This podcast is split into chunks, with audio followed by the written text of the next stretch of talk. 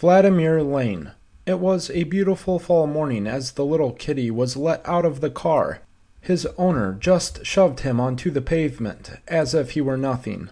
The little kitty looked sad and scared. "What did I do?" the little kitty replied silently. "I promise I won't do it again," the kitty said again. The little kitty just watched as the car drove away without so much as even a good by.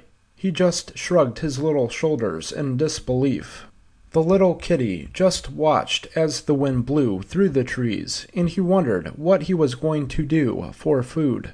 The little kitty looked both ways before he crossed the street to get to the other side of the sidewalk. He was getting hungry, so he decided to search for something to eat. He searched and searched until he found a little